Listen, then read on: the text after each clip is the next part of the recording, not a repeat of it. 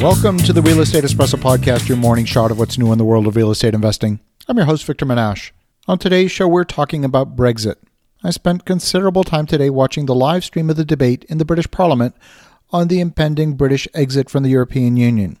The UK is past the deadline for leaving the EU with no deal that's been accepted by the British Parliament.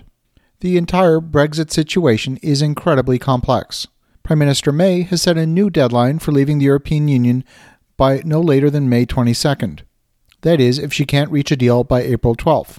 If the departure date is delayed beyond the May date, Britain would need to participate in the upcoming elections for the European Parliament. The Prime Minister's proposal in front of the British Parliament has been defeated three times. However, she survived a vote of non confidence. Her latest effort to negotiate a new deal involves a coalition with the opposition Labour Party, which favors a stronger customs and economic union with the European continent. It's a pretty high risk move. She's essentially looking to form a consensus that ignores her own conservative political party. Question period in the British Parliament was a loud, raucous, chaotic experience punctuated by numerous interruptions and numerous interruptions by the Speaker of the House calling for order. Members of the House would stand up as a way of requesting to speak, waiting to be recognized by the Speaker of the House. Some of the comments and questions for the Prime Minister were directly related to the matter at hand, that is, Britain leaving the European Union. Other matters seemed to drop into the middle of the discussion completely out of left field. One member of the House asked for the Prime Minister's support in furthering recognition and training for members of Parliament regarding autism. Another member of Parliament requested the Prime Minister's support for improving handicap access at a local train station. It was a fascinating process. The whole thing seems like a gladiatorial theater where everybody's talking all at once but nobody's listening. I very much doubt that anyone's opinions were swayed by anything that was said in Parliament today. I expect that most of the negotiations are happening in the hallways or behind closed doors. When we talk about Brexit, there are five principal areas that can be examined. Number one, the single market. Number two, the courts of justice. Number three, a customs union amongst the countries. Number four, immigration and border protection. And number five, the financial benefits, the financial support, and funding for EU institutions. Proponents of a hard Brexit would see all of those areas severed from the European Union.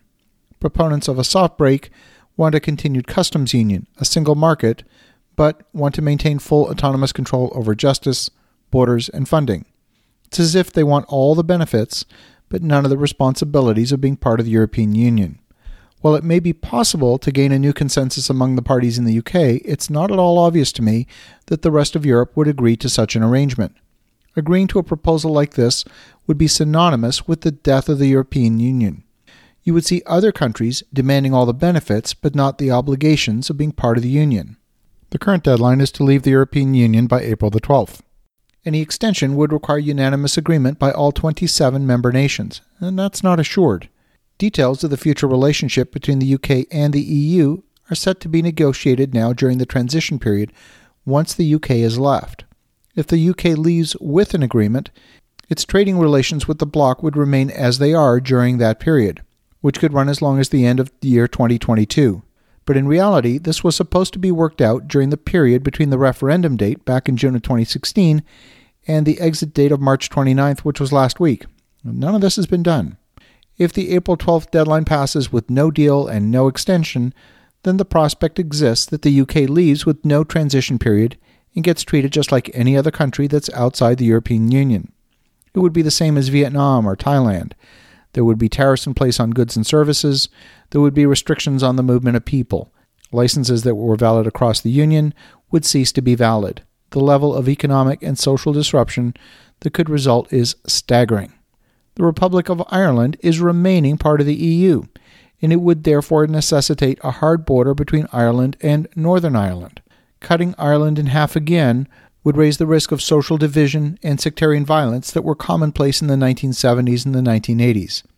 You might be thinking that the UK is a distant land.